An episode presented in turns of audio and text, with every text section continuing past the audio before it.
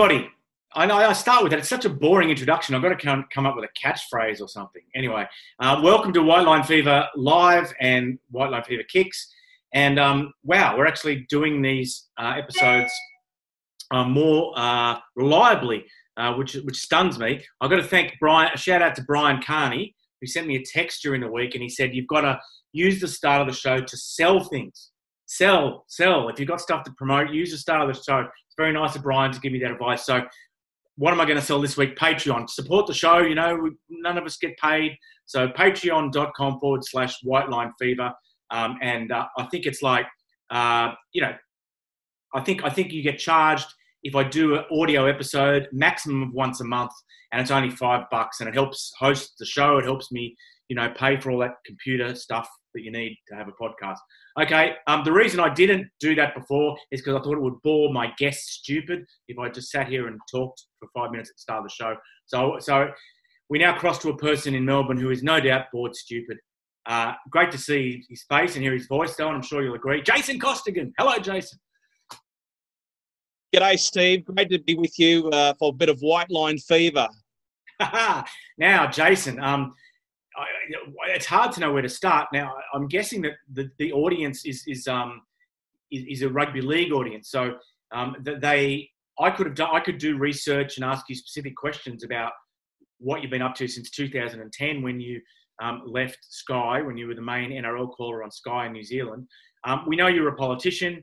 Uh, maybe the people who've been paying really close attention, you know, would have seen that, you, that there was a bit of drama along the way, a few headlines, and undeserved as well, as we subsequently found out. But I won't, I won't try to fill in the gaps myself. I'll, I'll leave it to you, Jason. Um, um, since we last heard you calling rugby league, what, what, what's your journey been?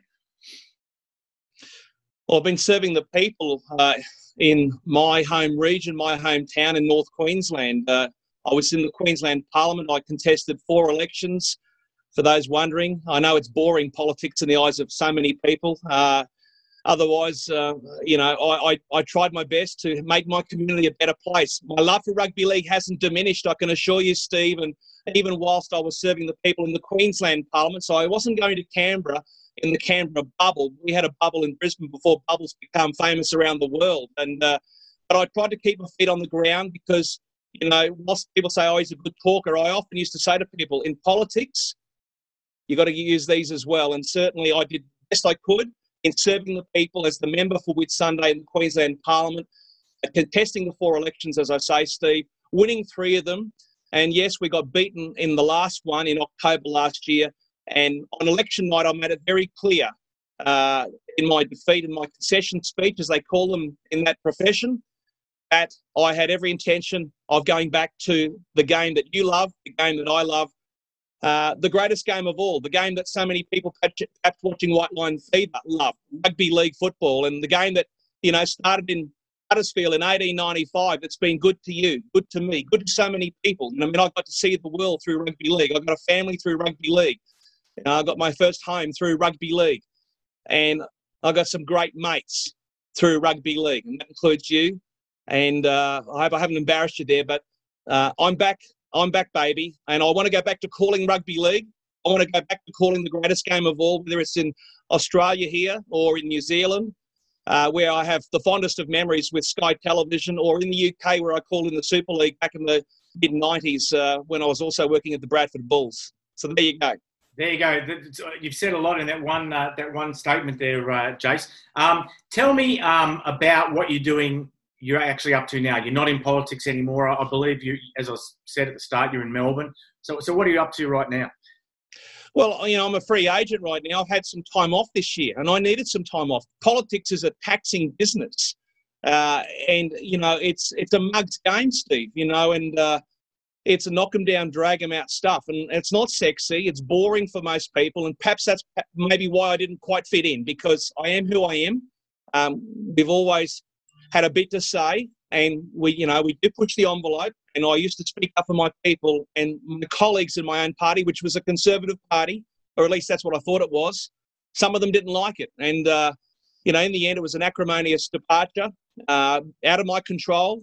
Uh, the result, two court cases, or they were going to court, defamation cases. We were successful in both, uh, which I'm pleased about, needless to say, in clearing my name, but it didn't change election results. So some mud stuck, Steve. I'm happy to say it. And we got flogged. You know, not as, you know, probably as bad as Queensland in, in Origin 1. We got badly flogged. And so once that happened, I said to myself, you know what? I'm going back to what I love rugby league. You know, I mean, I called in my hometown of Mackay at 16, 17 years of age of the local TV station. I never, in my wildest dreams, thought I'd call an NRL grand final on television or a World Cup final on television. Uh, but we call there, we call in the UK, we call in New Zealand, we call in Australia, and I want to go back to calling rugby league. I used to write about it um, for News Corp in Queensland when I was a young reporter before going into television. And I miss the mateship that goes with that. And I certainly miss the adrenaline and the excitement of broadcasting live. There's nothing better than calling a big cup final. And I wish Cas and St Helens all the very best for the big game at what I still call the Twin Towers this Saturday. There's nothing better than calling big time sport, including big time rugby league. Because as you know, Steve, it's been a brutal sport, uh, an exciting sport, and it's been a sport that's been sport of the people, whether you're on the M62 corridor in the north of England or on the eastern seaboard of Queensland in the city of Sails, the biggest Polynesian city on the planet in Auckland, or up in Papua New Guinea, where my cousin Neville captained the national team, where it's the number one game in town. um, you're not really related to Neville Costigan, are you? Are you? Neville's great. Well, put it this way: we're fourth cousins, and we worked this out. I've got to say, I didn't know about Neville because Neville's father is John Noel, and I'm Jason Noel. But Neville's father came from New South Wales, and a long story short, we when he got selected to play his first game in the top grade, I, I had no idea, and I had all this call saying, "Mate, what's going on?" I remember I was in Auckland uh, on the eve of calling a game at Mount Smart, uh, home of the mighty Warriors, the Vodafone Warriors, uh, and in those glory days, heady days, and I, I, had to ring back to North Queensland saying, "Who's this Neville Costigan?" Because he played for Western Suburbs in the Pioneer Valley uh, in the cane fields of the Pioneer Valley west of Mackay. I didn't know who he was, and of course his mum, uh, you know, is Papuan and dad or being Aussie, but dad come from New South Wales, but he is distantly related, and we are fourth cousins. Well, there you go. So, Jason, you're um, have you started to put the feelers out? Um, where, yeah, yeah, where yeah of course. The, where do you think the opportunities will, will, will pop up? Look, I don't know. You know, I mean, I, I, I, I remember saying jokingly to Channel 7, Mark Riley said to me, you know, you know, what do you say to your, your old boss, the opposition leader on election night? And I said famously, ding dong, the witch is dead. She didn't like it. Uh, and she said she's going to bat on. And two days later, she said, no, I'm out. But anyway, putting that aside, I said to Mark Riley what I said on election night. And he said, uh, after we done the interview live on Seven Network, he says, well, I don't know how he goes um, uh, calling the rugby league, but he calls the politics all right. Well, I mean, whoever has got the rights to rugby league, whether it's television or radio, you know, I'm in the market and I appreciate, Steve, in all sincerity, there are good people out there that have been asked to do a job to the best of their ability. Because I wasn't in the frame six months ago, but we are uh, certainly talking to different people, hoping to go back to calling rugby league, whether it's bush football, big time football, NRL football, Super League, World Cup, whatever. And, and you know, and I've called a lot of bush football and I don't give a rat's if it's the Cobar Roosters taking on the Moree Boomerangs, or whether it's a, a flashback to Foley Shield in North Queensland, or whether it's the old Bartercard Cup resurrected across the Tasman, or perhaps the Northern Ford Premiership or something similar in the north of England. You know, you love your rugby league. You know how much I love my rugby league, and there's nothing better than being in that commentary box, whether it's uh, at the home of the grand final, the NRL grand final, or bush football, or anywhere in between, uh, and and and calling the game that I love and seeing that, that gladiatorial contest and and those big hits and, and beautiful backline movements and uh, the old chip and chase, all that sort of stuff. And, and and I've been up in the Torres Strait between Australia and Papua New Guinea. I've been up to the Zenadth Kes Cup, seeing our Indigenous brothers uh, and sisters putting it on, showing their magic. Who's going to be the next Matty Bowen or Sam Thaiday? So you know, rugby league's got a great story to tell and, and I'm going to embarrass you here, but if it wasn't for Pied Pipers like you pushing the barrow internationally, which probably leads us into where we're going after today's big news coming out of Manchester, the game would be in a poorer place. And we need to keep promoting the game. It's got to be more than this club culture coming out of good old Sydney town. Mate, um, let's talk about stuff that is in the news since you've uh, prompted me. Before we talk about the announcement that the World Cup is definitely uh, going ahead, um, Queensland uh, saved some face uh, yesterday. I went and watched it at a pub at Goode Street here, and the whole afternoon was a write off. Um, uh, but um, you, as a, obviously looking at your uh, backdrop there, you're, you're a proud Queenslander, even though you lived down in the Southern Highlands for a long time. Um, so, uh, what did you, what did you think of the performance yesterday? Did it really save face? Did it did it did it mean that there's a sound future ahead and that Paul Green is is is you know going to steer the ship into into 2022? Great question. I don't know whether Paul Green will continue as the Queensland coach. I don't know if anyone does. And and uh, what I will say is that it was a it it was salvaging some pride after what happened. I actually made the trip. I travelled thousands of kilometres when we were able to do that, for those people watching internationally, uh, each of the states make up the federation that is Australia. That's been the case since 1901. They all have their own governments, they all have their own parliaments. I used to work in one, serve in one. So, you know, we have border restrictions within Australia, not just internationally, but within the nation. And uh, I went up to Townsville to take in that historic moment, that game. And my goodness, you had to pinch yourself from almost the get go. It was, I've never seen anything like it. And it, it hurt. It made me sick. It made my fellow banana benders sick. And so we needed that last night. The game needed it. I actually said on social media, Steve, yesterday, that if it turned ugly like Townsville, if game three was a replica of the series opener in 21, you know, you've got to ask not only the future of rugby league in Queensland, but the origin concept itself. You know, it's been great for four decades, hasn't it? But a couple of big blowouts, you just can't blame it on the new edict that came out mid-season, coinciding with Magic Round, with you know outlawing those high shots to degree that we never thought possible. But whether you believe in that or not, we just weren't good enough. Let's just state the obvious, Steve. We were not good enough, and New South Wales deserved to take the Shield home to Sydney. Uh, but I said yesterday, we've got to boost our player pool and that is code for bringing in more teams, and I say plural, north of the Tweed and expanding the NRL competition. You know, let's not kid ourselves. I don't want to talk about NRL expansion per se tonight, but the Melbourne Storm was a Super League creation, and the NRL haven't created or put a flag in a market anywhere since it came into being as that first competition in 98. Yeah, the Gold Coast were admitted.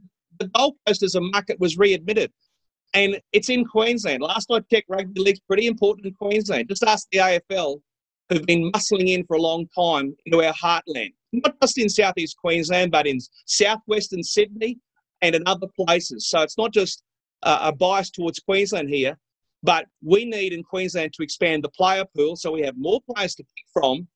If state of origin is going to be that showpiece for the game for decades to come, I'm not so sure and that probably leads us into my view that we need to be doing more to promote and embrace international rugby league. That is the future of our game.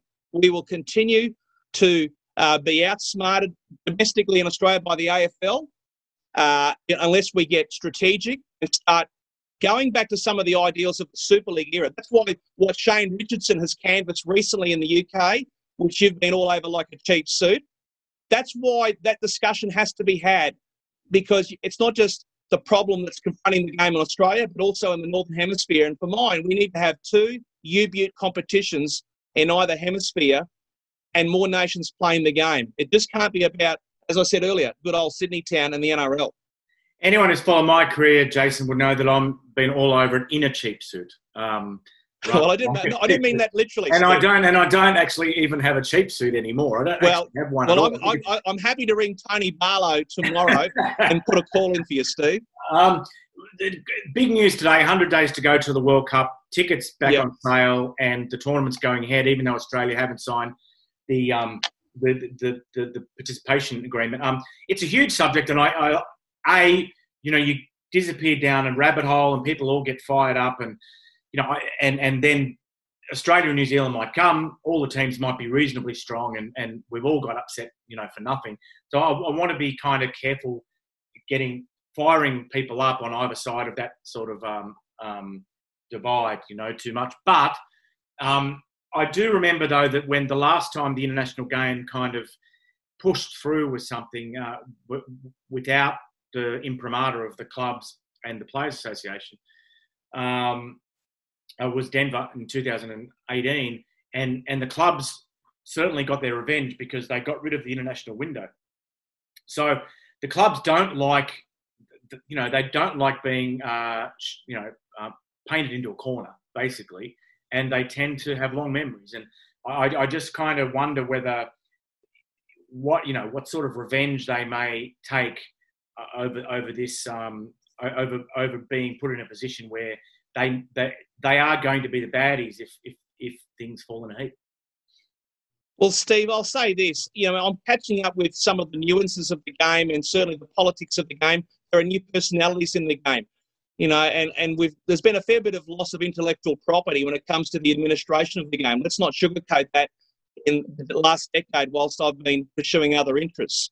But from my observations, and you bring in Denver, and I did follow that experiment with great interest, particularly after the Kangaroos played in Philadelphia there at Franklin Field what was it, 2003 4. And, the Yanks came within, I think, two converted tries. Um, not bad stuff against the mighty Kangaroos from the, the minnows, so called minnows, the Tomahawk. So, and you go back to 1987 with State of Origin at the Veteran Stadium in, in California. Where was the follow up to that? Where was the follow up to the Tomahawks hosting the Kangaroos? We've had a lot of hit and miss, haven't we, over the years? And as far as I'm concerned, we do need a uh, a window for international fixtures. And the obvious place for it is at the back end of the domestic seasons in Britain and Australia slash New Zealand. The perfect world is that both seasons would culminate with a grand final at Old Trafford and Sydney on that one weekend in October. And then we move into that phase of international rugby league with teams touring, test series, and so forth. From a television point of view, that's what the broadcasters want to see too. You know, like we Papua New Guinea, I mentioned earlier, where Neville and you know Paul Aiton and Adrian Lam, we've had some great stories that have got connections to PNG. The number one sport in the country, Steve, as you know, rugby league, and we pay them lip service of the highest order. We don't even play a, a Kokoda test, if you like, uh, paying tribute to the Fuzzy Wuzzy Angels once a year. Why can't the Kangaroos be playing Papua New Guinea once a year on a home and away basis between Port Moresby and say Townsville, where we've got this U Stadium, or Cairns for that matter?